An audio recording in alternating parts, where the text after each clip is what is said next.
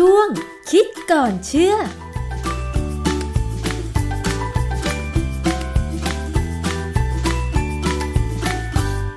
บกันในช่วงคิดก่อนเชื่อกับดรแก้วกังสดานนภัยนักพิษวิทยากับดิฉันชนาทิพไพรพงษ์เช่นเคยค่ะ วันนี้เรามาคุยกันเกี่ยวกับเรื่องของการเลือกกินผักกันบ้างนะคะ คุณผู้ฟัง ผักก็ยังมีหลายชนิด หลายสีแตกต่างกันไป นอกจากจะมีสีเขียวแล้วก็ยังมีสีอื่นๆ อย่างเช่น สีส้ม สีม่วง สีเหลืองอ่อนๆ สีขาวนวลๆนะคะ ซึ่งผักแต่ละสีแต่ละชนิดเนี่ยก็มีประโยชน์ มีสารอาหารที่เป็นประโยชน์ต่อร่างกายแตกต่างกันไปใช่ไหมคะ คุณผู้ฟัง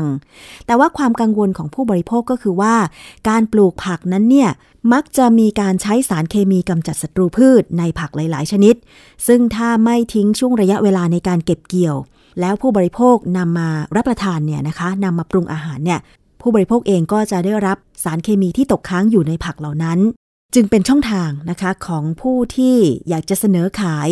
สารหรืออาหารเสริมใดๆก็ตาม ที่จะมากำจัดสารพิษที่ตกค้างในร่างกายของเรา จะมีวิธีการในการเลือกกินผักเพื่อลดอันตรายจากสารพิษได้อย่างไร ไปฟังคำแนะนำจากอาจารย์แก้วค่ะ อาจารย์คะ เรื่องของ สารบางอย่างที่อาจจะมีโฆษณาว่าสามารถจับสารพิษกำจัดสารพิษออกจากร่างกายได้ ตรงนี้มีข้อมูลว่าอย่างไรบ้างคะอาจารย์ การจับสารพิษออกจากร่างกายเนี่ยนะความจริงแล้วที่เขามีการเสนอทำดีท็อกทำอะไรกันเนี่ยเออบางครั้งเนี่ยเขาอาจจะมาพูดถึงเรื่องกรณีการกินน้ำคลอโรฟิลล์น้ำคลอโรฟิลล์เนี่ยถ้าเราไปซื้อมาแล้วลองละลายน้ำดู มันจะมีกลิ่นเหม็นเขียวใช่เหมือนกับผักทั่วๆไปแหละนะฮะประเด็นคือเจ้าคลอ โร คลอโรฟิลล์ผงที่เขาขายมาให้เราไปละลายน้ำเนี่ย มันไม่ใช่คลอโรฟิลล์แบบธรรมชาติ มันเป็นคลอโรฟิลล์ที่เขาดัดแปลงแล้ว เพื่อให้มันละลายน้ำดี คลอโรฟิลล์จริงๆ เนี่ยไม่ละลายน้ำนะอ๋อเหรอคะบางครั้งเนี่ยเราลวกผักเช่น ผักบุ้งเราจะเห็นมีน้ำสีเขียวออกมา ใช่ใช่อันนั้นเป็นเพราะกรณีว่ามันเป็นกรณีของการที่เซลล์ของพืชเนี่ยแตกพอแตกแล้วเนี่ยแตกเพราะความร้อนของน้ำร้อนเนี่ย คลอโรฟิลล์ก็ละลายออกมากับน้ำน้ำร้อน ซึ่งละลายได้พักเนี่ยคลอโรฟิลล์นี่ก็จะแยกออกจากน้ำร้อนค่ะ เอาไม่ต้องน้ำร้อนเลยเอาน้ำเย็นนะอย่างเช่นใบบัวบกเงี้ยแล้วเอาใบบัวบกมาทำน้ำใบบัวบกน้ำใบบัวบกเนี่ยมันก็มีกลิ่นเหม็นเขียวใช่พอสมควรค่ะแต่มีกลิ่นอื่นด้วย ซึ่งทำให้เราดื่มได้ผมค่ะไม่ค่อยชอบดื่มน้ำใบบัวบกนะ เพราะว่ามันมีรสชาติดี แต่รสชาติที่ดีเนี่ยมันก็คือน้ำตาลนั่นแหละ มันไม่ใช่คลอโรฟิลล์ไม่มีรสชาตินะฮะค่ะ อาจารย์สรุปแล้วคือคลอโรฟิลล์ไม่ละลายน้ำแต่ว่าถ้าเกิดเอาผักบางชนิดไปล้างน้ำหรือไปขยี้น้ำอย่างเช่นคนอีสานมักจะเอาใบย่านางไปขยี้น้ำเพื่อให้ได้น้ำสีเขียวอือเนี่ยนะคะแล้วก็เอาไปแกงเนี่ย อันนั้นมันคือคลอโรฟิลล์ไหมอาจารย์ อันนั้นเป็นคลอโรฟิลล์แต่ว่าณตอนนั้นเนี่ยมันจะกระจายตัวอยู่ในน้ำค่ะ แต่ถ้าทิ้งไว้เฉยๆเนี่ยเขาจะแยกชั้นตกตะกอนเพราะคลอโรฟิลเนี่ยโดยหลักการแล้วเขาควรจะละลายใน ตัวทำละลายที่ไม่ที่ไม่ละลายน้ำเป็นพวกอ่าน้ำมันหรือว่าที่เราใช้ในห้องปฏิบัติการเนี่ยเรามีตัวทำละลายแบบที่เป็นแบบน้ำมีขั้วกับไม่มีขั้วนะอืมคลอโรฟิลล์เนี่ยที่มาละลายน้ำดีที่เขาเอามาขายเนี่ยเป็น chlorophyllin เป็นสารคลอโรฟิลล์ที่ดัดแปลงมาจากคลอโรฟิลล์ซึ่งเวลาเขาดัดแปลงเนี่ยเขาตัดเอาบางส่วนของคลอโรฟิลล์ทิ้ง ส่วนนั้นเนี่ยเป็นส่วนที่ทำให้ไม่ละลายน้ำตัดออกไป จากนั้นเนี่ยเขาก็เปลี่ยน ธาตุแมกนีเซียมซึ่งอยู่ในคลอโรฟิลล์เนี่ยเอาออกเปลี่ยนเป็นธาตุทองแดง แล้วก็มีการดัดแปลงบางส่วนของโมเลกุล ให้มีโซเดียมเข้าไปอืมเป็นองค์ประกอบด้วยค่ะดังนั้นพอมีโซเดียมแล้วเนี่ยคลอโรฟิลล์ก็เริ่มละลายน้ำ chlorophyllin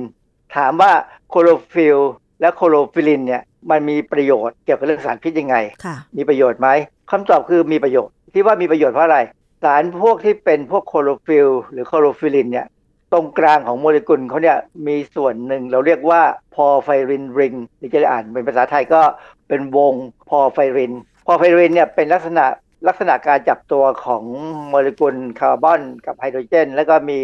สารที่เป็นโลหะอยู่ตรงกลาง ความจริงเนี่ยเราชินกับวง porphyrin มาก เพราะว่าอะไร มันเป็นองค์ประกอบหนึ่งของฮีโมโกลบินในเลือดคน อืมค่ะ ฟังแล้วดูประหลาดนะ เรามีฮีโมโกลบินอยู่ในเลือดของคน เรามีวง porphyrin อยู่ตรงกลางของคลอโรฟิลล์ค่ะเพราะฉะนั้นบางคนจะบอกว่าคลอโรฟิลล์นี่คือเลือดของพืชใช่ไหม ใช่ไหมคะความจริงไม่ถึงกับอย่างนั้นหรอก คือคลอโรฟิลล์เนี่ยเขามีหน้าที่ในการสังเคราะห์แสงค่ะนะแต่คราวนี้พอเรามาดูองค์ประกอบทางเคมีของฮีโมโกลบินกับคลอโรฟิลล์เนี่ยนะมี porphyrin ring เหมือนกัน porphyrin เนี่ย ตรงกลางอย่างของคลอโรฟิลล์เนี่ยเป็นแมกนีเซียมค่ะแต่ของฮีโมโกลบินจะเป็นเหล็ก เรารู้ใช่ไหมว่าใครขาดเหล็กก็จะเป็นโลหิตจาง เพราะว่า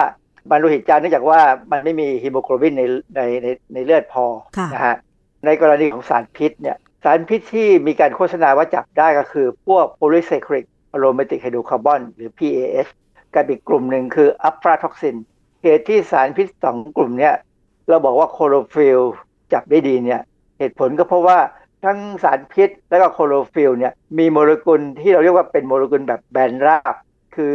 มองไปเนี่ยถ้าเมื่อเรามองมองข้างหนึ่งเนี่ยเราจะเห็นเป็นแผ่นค่ะมองอีกข้างหนึ่งเราจะเห็นแทบจะไม่มีมองไม่เห็นเลย คือเขาจะแบนแบบเหมือนกับเราพลิกฝ่ามือฝ่ามือเรามองข้างหนึ่งเห็นเป็นเป็นสันมือนิดนึง แต่ถ้าเรามองอีกข้างหนึ่งเราจะเห็นเป็นมือทั้งมือ ดังนั้นเนี่ยพอสารพิษกับโคโรฟิลมีลักษณะเหมือนกันเนี่ยเขามีความสามารถในการ ประกบกันอือฮึเหมือนกับเอามือสองมือมาประกบกันค่ะมันมันจะมีแรงอ่อนๆ เป็น physical chemistry คือเป็นลักษณะทั้งทั้งกายภาพและเคมีผสมกัน เป็นแรงดึงดูดอ่อนๆ ที่ทำให้โมเลกุลที่จับกันแล้ว พอพอสารพิษถูกคลอโรฟิลล์จับได้เนี่ยก็จะถูกพาออกไปจากร่างกาย โดยอืมไปทางอุจจาระเลยอ๋อไม่ดูดซึม แต่ว่ามีอันหนึ่งที่น่าสนใจ คือถามว่าฮีโมโกลบินซึ่งมีลักษณะคล้ายกับคลอโรฟิลล์เนี่ยสามารถจับกับสารพิษได้ไหมคำตอบคือ ยังไม่มีงานวิจัยที่พูดเรื่องนี้เลยเหตุผลงี้ฮะคือคลอโรฟิลล์เนี่ยมันมีแมกนีเซียมอยู่ตรงกลางใช่ไหมค่ะพอลงไปถึงกระเพาะอาหารเนี่ยในกระเพาะอาหารเนี่ยจะมีน้ำย่อยซึ่งเป็นน้ำกรดปรากฏว่าแมกนีเซียมเนี่ยสามารถที่จะหลุดออกจากคลอโรฟิลล์ได้ โดยที่มีไฮโดรเจนอะตอมเข้าไปแทนที่ ดังนั้นเนี่ยคลอโรฟิลล์ที่ลงไปถึงลำไส้เล็ก ก็จะไม่มีแมกนีเซียมนะแมกนีเซียมนี่จะตามไปทีหลังคลอโรฟิลล์เนี่ยสามารถจับสารพิษได้ แต่ฮีโมโกลบินเนี่ย ถึงจะคล้ายคลอโรฟิลล์แต่เหล็กนี่จะไม่หลุดออกในกระเพาะอาหารอืมเหล็กเนี่ยจะติดกับฮีโมโกลบิน แล้วลงไปในลำไส้เล็ก จากนั้นเหล็กที่อยู่ในรูปของฮีโมโกลบินเนี่ยจะดูดซึม จะถูกดูดซึมทั้งหมดเข้าเลือดไปได้เลยค่ะเพราะฉะนั้นเราสามารถเอาฮีโมโกลบินที่กินจากอาหารเนี่ยไปใช้ได้ค่ะแต่คลอโรฟิลล์ไม่ถูกดูดซึม เพราะถ้าเราได้เรามีการดูดซึมคลอโรฟิลล์เนี่ยตัวเราจะเขียว เราจะกินคลอโรฟิลล์ที่เขาสังเคราะห์มาฮะที่เขาเรียกว่า chlorophyllin นั้นเนี่ยถึงแม้ว่าจะกินเข้าไปเพื่อจุดประสงค์ เช่น การจับสารพิษ แต่ว่าร่างกายของเราจะไม่ดูดซึม chlorophyllin นั้น ใช่ไหมคะ มันจะถูกขับออกไป พร้อม ๆ กับสารพิษนั่นเองหรือเปล่าอาจารย์ ถูกต้องมันจะเป็นการจับ ทางฟิสิก a l เคมีคอลที่ผมอธิบายนะว่าเป็นเป็นทั้งฟิสิกส์เคมีเนี่ยผสมกันเนี่ยนะอืมแล้วจับเอาสารพิษเนี่ยลงไปทางเดินอาหารไล่ออกไปเลย ไม่มีการดูดซึมค่ะซึ่งต่างจากฮีโมโกลบิน ซึ่งความจริงเนี่ยสองเรื่องเนี่ยส่วนใหญ่คนไม่ค่อยรู้กัน นึกไม่ออกแล้วก็ไม่นึกเมื่อก่อนเนี่ยผมผมเคยพยายามถามตัวเองกันว่า เราบอกว่าเรากินผัก เรากินคลอโรฟิลล์เราได้แมกนีเซียม ผมถามตัวเองว่าเอ๊ะแมกนีเซียมมันมันอยู่ในคลอโรฟิลล์แล้วมันหลุดออกมาไหมในเมื่อ ถ้าเป็นเหล็กเนี่ยเหล็กไม่หลุดออกจากฮีโมโกลบินค่ะเหล็กเนี่ยที่อยู่ในฮีโมโกลบินเนี่ยเราเรียกว่าฮีมนะฮีมเนี่ยสามารถที่จะดูดซึมเข้าไปได้เลย เรามีช่องทางพิเศษเป็น VIP เอาเหล็กในรูปของฮีม หรือในรูปของฮีโมโกลบินเนี่ยเข้าไปในเลือดได้เลยอือฮึและส่งไปที่ตับค่ะ แต่แมกนีเซียมแต่ว่าถ้าแมกนีเซียมต้องมาหลุดที่กระเพาะอาหารก่อน แล้วถึงไปถูกดูดซึมด้วยกระบวนการอีกอันหนึ่งนะเพราะฉะนั้นคือคนที่กินคลอโรฟิลล์แบบชง เป็นน้ำเนี่ยนะคะ แล้วก็จุดประสงค์คือเพื่อไปจับกับสารพิษในร่างกาย ตรงนั้นเนี่ยคลอโรฟิลลินนั้นเนี่ยมันก็จะจับกับสารพิษ แล้วก็พอลงไปในกระเพาะแมกนีเซียมก็คือหลุดออก แล้วก็ไม่สามารถดูดซึมในร่างกายคลอโรฟิลลินนั้นก็เลยจับสารพิษ ให้หลุดออกจากร่างกาย ขับออกจากร่างกายได้ ซึ่งต่างจากฮีโมโกลบิน แต่อาจารย์ถ้าสมมุติว่าเราไม่กินน้ำชงคลอโรฟิลล์หรือคลอโรฟิลลินอย่างเงี้ยเรากินผัก สีเขียวอย่างเงี้ย ซึ่งมันก็มีคลอโรฟิลล์เหมือนกัน มันก็ไม่จับสารพิษเหรอคะอาจารย์ จับเหมือนกันอือฮึได้เหมือนกัน เพียงแต่ว่าบางครั้งเนี่ยบางคนเขาวิตกวิจารณ์ไงว่าได้ผักไม่พอได้ได้สารที่ไปจับสารพิษไม่พอ ก็เพิ่มคลอโรฟิลลินเข้าไปด้วย เพื่อจับให้แม่นๆเนื่องจากว่าในอาหารเราเนี่ยมันเป็นไปไม่ได้เลยที่เราจะไม่มีสารพิษนะโดยเฉพาะพวก PAH เนี่ยค่ะ PAH เนี่ยอยู่ในอาหารปิ้งย่างลมควัน ซึ่งโดยเฉพาะคนไทยเนี่ยชอบกินใช่ไหมแล้วก็อัฟลาท็อกซินก็อยู่ในพวกถั่วลิสง ในพืชที่มีโปรตีนสูงอื่น ๆ ก็อาจจะมีอัฟลาท็อกซินได้เช่นข้าวโพด กรณีแบบเนี้ยเกิดยาก เพราะว่าพืชผักเราที่จะมี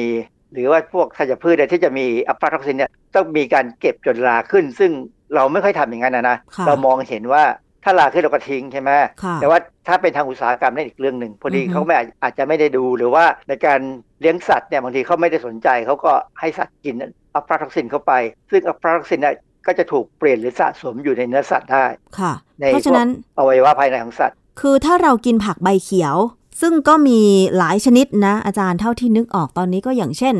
ผักบุ้งผักคะน้า ส่วนมากก็จะเขียวอือเลยเนี่ยนะคะบล็อกโคลี่อะไรอย่างเงี้ย คือจริง ๆ แล้วผักใบเขียวพวกนี้ก็คือ สามารถจับกับสารพิษที่เข้าสู่ร่างกาย อย่างเช่นพวกปิ้งย่างรมควันแบบนี้ แต่ว่าถ้าเป็นสารพิษที่มาจากยาฆ่าแมลงที่เขาใช้ในการปลูกพืชผักล่ะ มันจะสามารถจับได้ไหมอันนั้นไม่ได้คนละเรื่องกันอ๋อเพราะว่าสารกำจัดศัตรูพืชหรือว่าสารพิษอื่นๆเนี่ยถ้าเขามีโมเลกุลที่ไม่ได้เป็นแบนเรียบ ลักษณะโมเลกุลที่มองภาพทางเคมีไม่ใช่เป็นแบบแบนราบเนี่ยนะค่ะคลอโรฟิลล์จับไม่ได้อ๋อนะต้องใช้วิธีอื่นค่ะนะเพราะฉะนั้นคำโฆษณาที่ว่าคลอโรฟิลลิน หรือว่าน้ำคลอโรฟิลล์จับสารพิษได้เนี่ย มันจำกัดอยู่ในกลุ่มของพวก PAH หรือพวกอัฟลาท็อกซินเท่านั้นเอง อย่างอื่นเนี่ย อาจจะพอมีบ้างยังไม่มีการศึกษาที่แท้จริง ค่ะ ทีนี้ประเด็นหนึ่งงั้นการกินผักใบเขียวเนี่ย น่าจะดีกว่ากินผัก ใบที่ไม่เขียว เช่น ดอกกระหล่ำดอกกระหล่ำนี่สีสีขาขาววใช่ไหมค่ะเอ่อหรือว่าแครอทสีส้มเอ่อแครอทสีส้มอะไรพวกเนี้ยมะเขือม่วคืงอความจริงผักบางอย่างนะ ต่อให้มีสีอื่นเนี่ย จริง ๆ แล้วเขามีคลอโรฟิลล์ซึ่งถูกสีอื่นกลบอยู่อ๋อเหรอมีมีต้องมีบ้างคือถ้าถ้าเป็นส่วนที่เป็นผักเป็นใบเนี่ยนะไม่มีคลอโรฟิลล์ไม่ได้ เขาจะต้องมีการสังเคราะห์แสง เพียงแต่บางทีเขามีสีอื่นมากลบ แต่ส่วนใหญ่ คลอโรฟิลล์จะกลบสีอื่น แต่ก็เป็นไปได้สีอื่นมากรบโคลอโรฟิลมันขึ้นอยู่กับธรรมชาติของเขานะค่ะอย่างที่ผมบอกแล้วว่าการกินผักใบเขียวกับกินผักใบไม่เขียวเนี่ยจริง ๆ แล้วมันให้ประโยชน์ทั้งสองอย่างแต่คนละแบบกันยังไงคะเรารู้ว่าผักใบเขียวได้จับสารพิษสองกลุ่ม PAH กับพวกอัลฟาท็อกซินได้แต่ถ้าเป็นกระหล่ำเนี่ยนะกระหล่ำเนี่ยบางอย่างก็มีอาจจะมีกระหล่ำออกสีอื่น ถ้ามีสีอื่นด้วยเนี่ยเช่นกระหล่ำปลีสีแดงๆหรือสีม่วงเนี่ยนะค่ะ มันจะมีสารพวกแอนโทไซยานิน ซึ่งเป็นสารต้านอนุมูลอิสระ แต่ถ้าเป็นกะหล่ำปลีทั่วๆไป หรือว่าคะน้านี่ก็กะหล่ำนะผักกาดขาวก็เป็นพวกกะหล่ำผักพวกเนี้ยจะเป็นผักที่มีสารกลูโคซิโนเลตกลูโคซิโนเลตเนี่ยเป็นสารที่ยังไม่ออกฤทธิ์อะไรเลย ยกเว้นเมื่อเราเอาผักพวกนี้มาสับมาหั่นหรือมาซอย มันจะมีการเปลี่ยนแปลง กลูโคซิโนเลตไปเป็นสารชื่อไอโซไทโอไซยาเนตด้วยเอนไซม์ตัวหนึ่งที่อยู่ในผักชื่อไมโรซิเนสค่ะถามว่าทำไมต้องสับต้องมาซอยต้องมาหั่นเออมันเป็นธรรมชาติของเขาว่า ถ้าเราไม่ทำให้เซลล์เขาแตกเนี่ยเอนไซม์ไมโรซิเนสมันไม่หลุดออกมาค่ะพอทำให้เซลล์แตกแล้วเนี่ยเอนไซม์นี้จะเปลี่ยนกลูโคซิโนเลตให้เป็นไอโซไทโอไซยาเนตซึ่งสารกลุ่มไอโซไทโอไซยาเนตเนี่ยมีประโยชน์ในการไปกระตุ้น ให้เอนไซม์กลุ่มกลูตาไทโอนเอสฮันฟอเรสหรือ GST ที่เราเคยพูดไปเนี่ย ให้มันสูงขึ้นค่ะในร่างกายเรา แล้วมันจะมีประโยชน์นึกออะอกไหไรมฮะคะ พอมี GST สูงเนี่ย เราก็สามารถเอากลูตาไทโอนไปต่อเชื่อมกับสารพิษ บางชนิดที่อาจจะถูกออกซิไดซ์มาแล้ว หรือบางชนิดที่ไม่ต้องถูกออกซิไดซ์อะถูกเชื่อมเข้าไปเลยค่ะแล้วขับเอาสารพิษทิ้งออกไปได้อ๋อเพราะฉะนั้นโดยทั่วไปโดยสรุปเนี่ยเราจะบอกว่าผักตระกูลกระหล่ำปลีเนี่ย จะช่วยขับสารพิษได้เร็วขึ้น เพราะว่ามันไปเพิ่ม GST ค่ะแต่กระบวนการจริงๆ ค่อนข้างจะซับซ้อน ดังนั้นการกินผักเนี่ยต้องกินทั้งใบเขียวกับใบไม่เขียวค่ะเพื่อให้ได้ประโยชน์ร่วมกันนะมากกว่าหนึ่งแบบ แต่ถามว่าถ้าอยากจะกินผักอย่างเดียว ให้มีทั้งใบให้ได้ประโยชน์จากใบเขียวด้วย และให้ได้ประโยชน์จากความที่เขาเป็นกระหล่ำปลีด้วย หรือพวกกระหล่ำด้วยเนี่ยมันก็มีคือคะน้าเหรอคะคะน้านี่เขียวใช่ไหมใช่นะสีเขียว มี มีคลอโรฟิลล์เยอะมากค่ะแล้วก็ยังมีสารพวกกลูโคซิโนเลตด้วยค่ะดังนั้นเนี่ยคะน้าเนี่ยเป็นพืชผักที่สมควรที่จะสนับสนุนให้มีการกินกันค่ะเพื่อสุขภาพอือฮึแต่ปรากฏว่าเราก็มักจะได้ยินข่าวว่าคะน้าเนี่ยมีใช้ยาฆ่าแมลงสารฆ่าแมลง เยอะมากแล้วตกค้างอืมเยอะมาก เยอะ ซึ่งอันเนี้ยเป็นเรื่องที่ทางอันนี้เป็นเรื่องของราชการแล้วว่าจะทำยังไง ถึงจะรณรงค์หรือจะทำไงที่จะทำให้เราได้คะน้าที่ปลอดสารพิษ ทำยังไงที่จะทำให้คะน้าที่เป็นอินทรีย์ ราคาถูก คือในบางประเทศนะ อะไรที่ดีๆเนี่ยรัฐบาลจะสับสิได้คือส่งเสริมจ่ายเงินให้อือฮึเพื่อลดราคาสินอาจจะเป็นพืชผักหรือเป็นอาหารอะไรก็ตามให้ต่ำลงค่ะอย่างกรณีของข้าวในญี่ปุ่นเนี่ยญี่ปุ่นนี่ข้าวแพงนะแต่ว่ารัฐบาลจะช่วยสับสิไดทำให้ราคาข้าวของญี่ปุ่นเนี่ยถูกกว่าข้าวนำเข้าอืมดังนั้นญี่ปุ่นเนี่ยเขาจะไม่ต้องนำเข้าข้าว จากประเทศอื่นเลยค่ะเขากินข้าวของเขาเอง เพราะว่าข้าวเขาเนี่ยมันเป็นที่ถูกปากเขาด้วยหนึ่งนะญี่ปุ่นจะนำข้าวเข้าไปเฉพาะข้าวหอมมะลิจากไทยค่ะ ที่ผมดูข่าวเนี่ยนะเหตุผลคือเอาไปทำสาเกค่ะไม่ได้ไปกินนะเอาไปทำสาเกเขาบอกข้าวหอมมะลิไทยเนี่ยทำสาเกแล้ว ความที่มันคงหอมมะลิมั้งมันก็เลยเป็นได้สาเกที่หอมเป็นพิเศษอ๋อนะฮะค่ะ เพราะฉะนั้นจริง ๆ แล้วเนี่ยถามว่าคนเราควรจะกินผัก แบบไหน อาจารย์ก็แนะนำว่าควรจะกินทั้งผักใบเขียวและใบไม่เขียว แต่ถ้าจะให้ดีที่จะสามารถจับกับสารพิษ แล้วก็ขับสารพิษต่างๆ ออกจากร่างกายได้ดีเนี่ยอาจารย์ก็มองว่า ผักคะน้าหรือต้นคะน้านี่แหละนะคะ ที่จะสามารถจับสารพิษ อย่างเช่นพวกปิ้งย่างรมควัน เพราะว่ามันมีคลอโรฟิลนะคะแล้วก็มันมีลักษณะ ของการเชื่อมต่อใช่ไหมคะอาจารย์ ลักษณะโครงสร้างทางเคมีอะไรของมันเนี่ยสามารถไปจับกับสารพิษประเภทที่เป็นปิ้งย่างรมควันออกได้ดี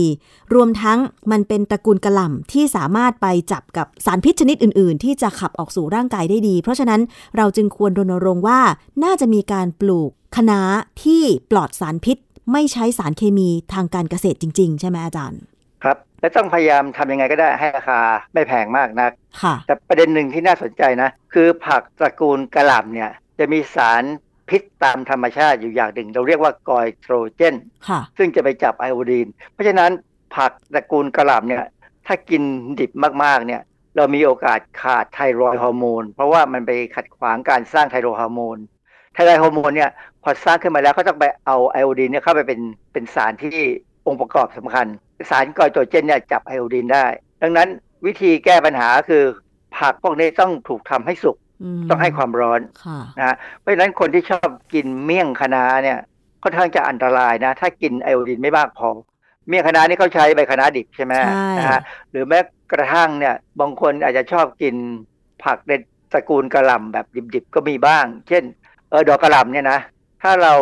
เอาไปแช่เย็นแล้วมาจิ้มฝรั่งก็ใช้คำว่าจิ้มดิบเอ่อ คล้ายๆน้ำพริกกะปิของเรานะแต่ว่าเขาไม่ได้ทำด้วยกะปินะเขาทำด้วยมายองเนสด้วยอะไรหลายๆอย่างเนี่ยผสมกัน แล้วเอาดอกกระหล่ำเนี่ยจิ้มลงไปกินเนี่ยมันก็อร่อยดีนะ แต่ว่าอันนั้นคือความเสี่ยงที่จะได้รับสารพวกคอยโตรเจน ดังนั้นผักตระกูลกระหล่ำเนี่ยจำเป็นต้องทำให้สุกอ๋อแล้วกิน คนจีนเนี่ยสอนกันว่าเอ่อคะน้าเนี่ยอย่ากกินดิบ อย่างแม่ดิฉันเนี่ยไม่ซื้อคะน้ากิน แต่ถ้าคุณแม่จะกินก็คือต้องปลูกเอง ต้นคะน้าที่ปลูกเองเนี่ยด้วยความที่ ใช้ปุ๋ยหมัก แล้วก็ไม่ใช้สารเคมีกำจัดศัตรูพืช ต้นมันก็จะเล็กๆเซียวๆหน่อย แต่คุณแม่บอกว่าอันนี้มั่นใจได้ว่าปลอดภัยอย่างเงี้ยค่ะอาจารย์ เพราะฉะนั้นจริงแล้วเนี่ยปัจจุบันนี้เราไปชอบใบด่างต้นต้นไม้ที่มีใบด่างใบอะไรต้นเป็นแสนเราปลูกต้นคะน้าก็ได้ให้เป็นของขวัญคนอ่าฮะคือเอาไปเลี้ยงเสร็จแล้วก็กินได้ แล้วก็ค่ะได้ประโยชน์